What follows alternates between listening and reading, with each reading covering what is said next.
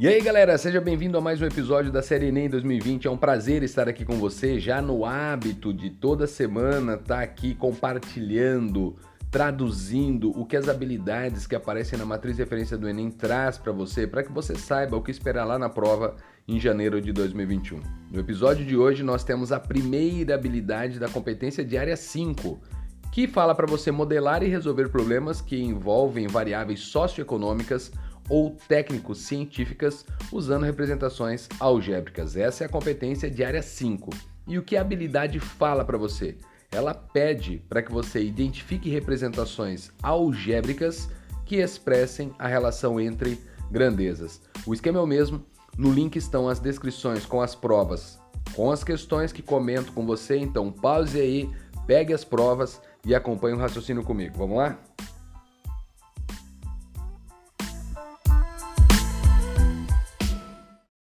Começamos em 2009, caderno amarelo, e aí fomos um pouco mais distante dessa vez. Em 2009, qual era a questão que eu peço para que você acompanhe junto comigo? É a questão 156. O que dizia essa questão? Um posto de combustível vende 10 mil litros de álcool por dia a R$ 1,50 cada litro. Seu proprietário percebeu que para cada centavo de desconto que concedia por litro, eram vendidos 100 litros a mais por dia. Por exemplo, no dia em que o preço do álcool foi de 1,48, note, 2 centavos a menos, foram vendidos 10.200 litros. Então, tiramos 2 centavos, aumentamos 200 litros. Exemplo, praticidade para você ali na questão. Vamos lá. Considerando X o valor em centavos do desconto dado no preço de cada litro e V o valor em reais arrecadado por dia com a venda do álcool, então a expressão que relaciona V e X é, e aí vem para você uma função, claro. Para essas situações, gente, questões clássicas, quando ele fala em reduzir de um lugar e aumentar em outro, quando ele trabalha com essa ideia, já pode levar em conta que você terá uma expressão de segundo grau para dar como afirmação. E neste caso, as cinco opções que aparecem para você ali, A, B, C, D e E, são expressões de segundo grau. O que, que vale notar? De acordo com o anunciado, a cada centavo que você tira, você acrescenta 100 litros nessa venda. Então, para para pensar junto comigo. Nós temos 10 mil litros de álcool por dia. Nós estamos acrescentando 100 uh, ah, litros a cada X, que é o centavo, que você tira. E a grana, o valor de cada litro está sendo reduzido a esse centavo. Lembre-se disso, a cada centavo que você tira. Então você tem 1,50 que é o preço, menos 1 centavo, 0,01 vezes esse x, que é a quantidade que você tem ali. Então quantidade, né, o valor que você tem ali bonitinho. Então a expressão que gera para você, depois de toda essa parafernália, você cai em 15 mil mais 150 vezes o x, menos 100 vezes o x, menos x ao quadrado, porque há necessidade de uma distributiva, são dois termos separados para você. Lembre-se, nós estamos falando de 10 mil mais 100 vezes o x, vezes 1,50 menos 0,01 vezes o x. Legal? E a partir desse momento, você chega em 15 mil mais 50 vezes o x menos x ao quadrado, e isso encontra-se na letra D. É uma questão tradicional. O que, que ele pede para você verificar? A expressão que relaciona V e x. E o que, que é o V para nós? V é o valor arrecadado. Na parte administrativa, lembre-se, nós chamamos isso de faturamento ou receita. Por que, que eu estou lembrando você disso? Pelo produto que nós fizemos. A receita é sempre o valor de venda vezes quantidade. Quantidade, 10 mil mais 100 vezes o X. Valor que eu estou vendendo, 1,50, que é R$ 1,50, menos 0,01 vezes o X. E aí você montou a sua expressão. E aí está na opção D o que você deveria assinalar. Legal? E aí, em 2009 mesmo, nós estamos na questão agora 159, que fala para você sobre um experimento consiste em colocar certa quantidade de bolas de vidro idênticas em um copo com água até certo nível e medir o nível da água conforme ilustrado na figura a seguir. Então o cara fala para você, ele mostra ali bolinhas dentro do recipiente, aí o nível está medindo, tal, de acordo com o texto diz. Como resultado do experimento, concluiu-se que o nível da água é função do número de bolas de vidro que são colocadas dentro do copo. Então a quantidade de bolas faz com que o nível se eleve. Então o nível depende da quantidade de bolinhas que você está colocando lá dentro desse recipiente com água. O quadro a seguir mostra alguns resultados do experimento realizado. E aí ele mostra um quadro para você dizendo: número de bolas 5, Nível da água, 6,35 centímetros. Depois ele diz número de bolas, 10, depois 6,70. Depois número de bolas, 15, nível da água, 7,05. Qual é a visão ninja nossa aqui, galera?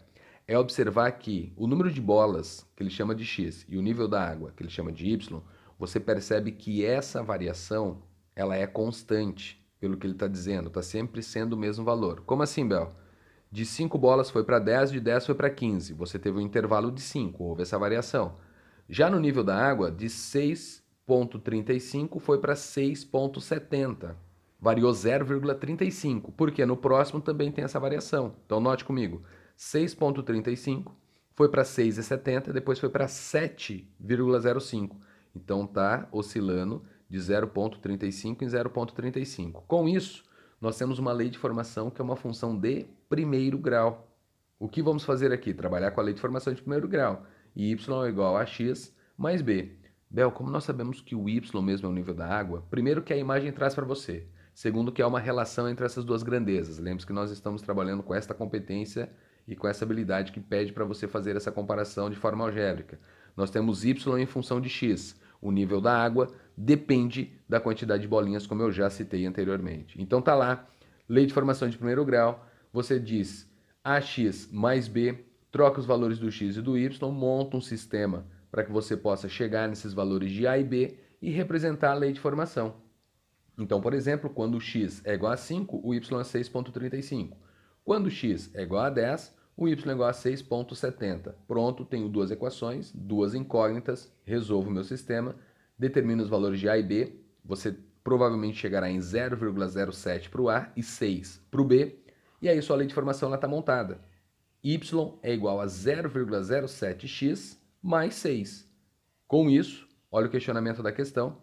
Qual a expressão algébrica que permite calcular o nível da água y em função do número de bolas x? Está pronto. E isso está na letra E a letra E é a sua resposta. Legal? Então, expressões algébricas que relacionam grandezas. Saímos de 2009, vamos para 2010.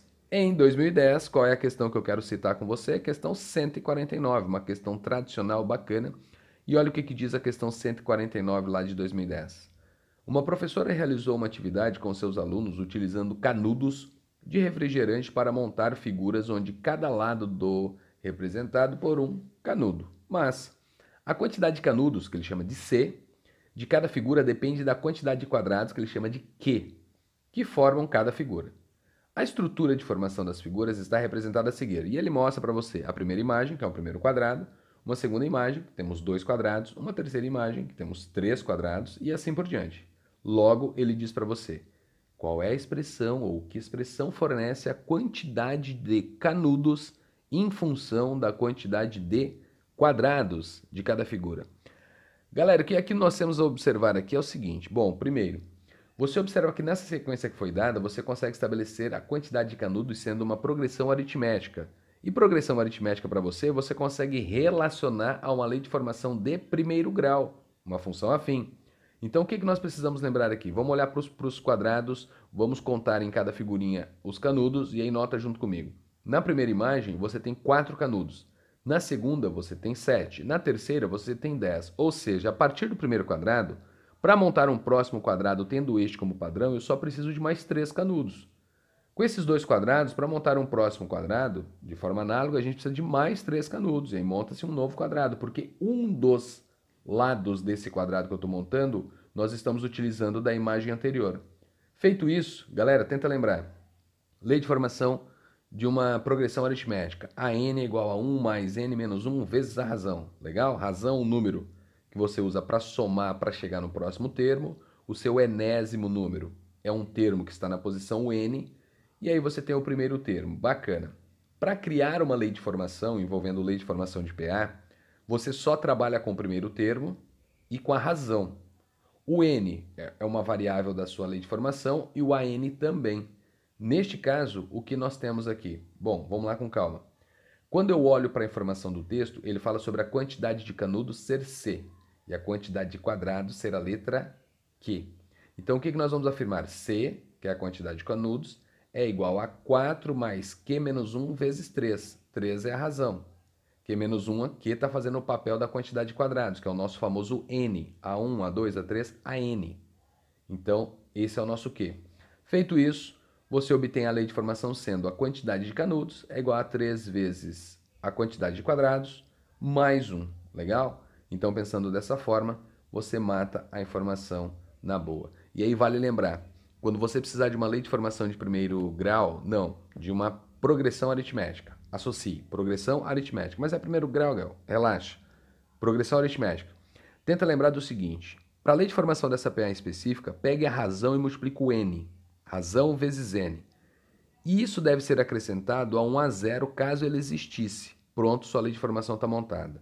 Dá uma olhada com calma nisso que eu citei para você, e isso vai te ajudar muito quando você depende de uma lei de formação para seguir adiante. Legal? Então, letra B é a resposta da 149 associamos uma progressão aritmética para criar uma lei de formação para dar essa quantidade de canudos em função do número de quadrados. Bacana? Isso em 2010. Já em 2011, o que, que eu quero que você olhe em 2011? Pega aí, vamos lá, junto comigo. Em 2011, você tinha a questão 155 lá para analisar. E o que, que dizia a questão 155? Vamos lá. O saldo de contratações no mercado formal no setor varejista da região metropolitana de São Paulo registrou alta. Comparando as contratações deste setor no mês de fevereiro com as de janeiro deste ano, houve incremento de 4.300 vagas no setor, totalizando 880.605 trabalhadores com carteira assinada. Primeira informação, daí ele apresenta a fonte, a folha, wall.com.br, assim por diante. Suponha que o incremento de trabalhadores no setor varejista seja sempre o mesmo nos seis primeiros meses do ano. Então ele está dizendo que é sempre o mesmo. Legal. Lembra que nós estamos falando? Progressão aritmética, estamos acrescentando sempre o mesmo. Legal. E isso dá para associar o quê? Primeiro grau.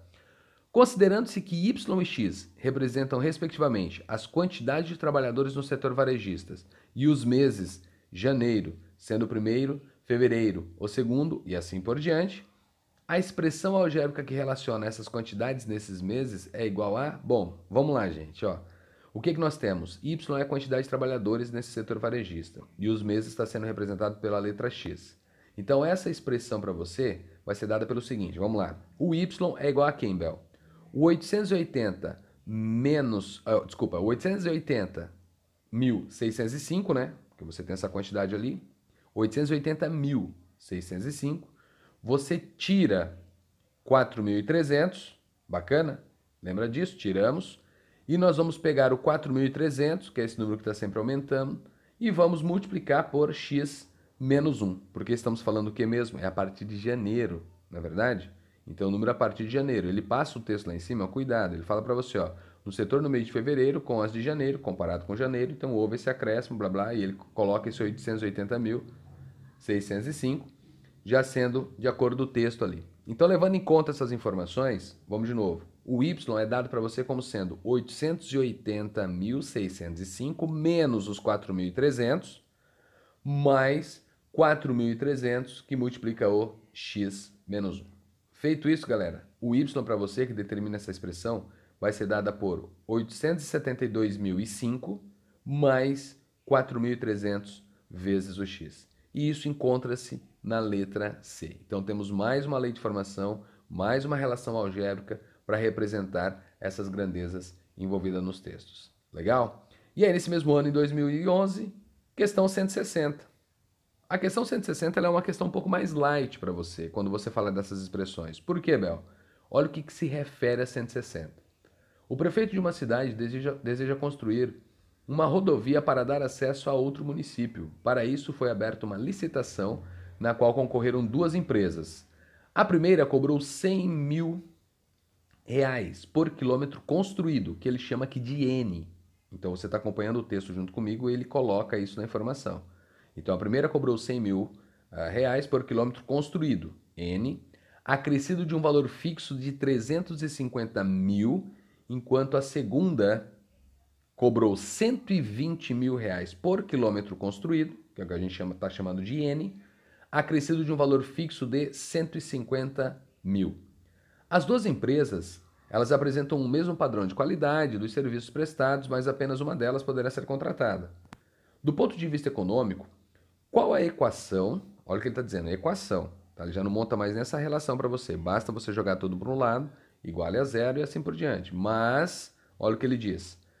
Ah, do ponto de vista econômico, qual a equação possibilitaria encontrar a extensão da rodovia que tornaria indiferente para a prefeitura escolher qualquer uma das propostas apresentadas?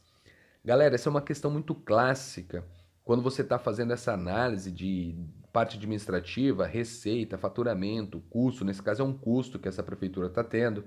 E aí você tem as funções montadas. Então você tem a função do custo da empresa A e você tem a função do custo da empresa B, por exemplo. E aí, de repente, ele pergunta, ele faz uma pergunta para você relacionada ao que é mais viável, o que é mais econômico. O que você precisa notar? Um ponto de equilíbrio. O que é o ponto de equilíbrio para você nesse caso? É onde as funções são iguais, que é o que acontece nesse caso. Quando ele fala para você qual é a equação do ponto de vista econômico, ele está dando para você justamente esse ponto de equilíbrio, onde é aquela quantidade de quilometragem que tanto faz você contratar uma empresa A como contratar uma empresa B, porque o custo será o mesmo. Só que fora deste ponto de equilíbrio, aí haverá uma divergência de valores.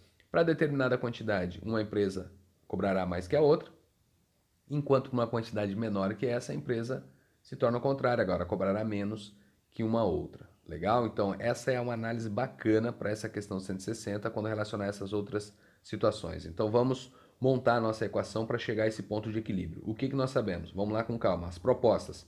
Nós temos 100 mil para cada quilômetro rodado, vamos chamar de empresa A, beleza? A empresa A, 100 mil vezes o quilômetro construído, mais 350 mil, que é o valor fixo. A outra empresa tem 120 mil por quilômetro construído, mais 150 mil de fixo. Quando você iguala essas duas expressões, e aí você parte de uma simplificação, você chega à expressão 100 vezes o n mais 350 é igual a 120n mais 150. Pronto, você já passa a definir a equação que determina esse ponto de vista econômico, aquela que tanto faz uma quanto tanto faz a outra. Legal? Então 100 vezes o n mais 350 igual a 120n mais 150 e neste caso houve uma simplificação simples aí por mil, dividimos tudo por mil para chegar à expressão que foi dada para você na questão que está na letra A. De todas as expressões sinalizadas nessa questão, a letra A é aquela que cabe para o contexto. Bacana?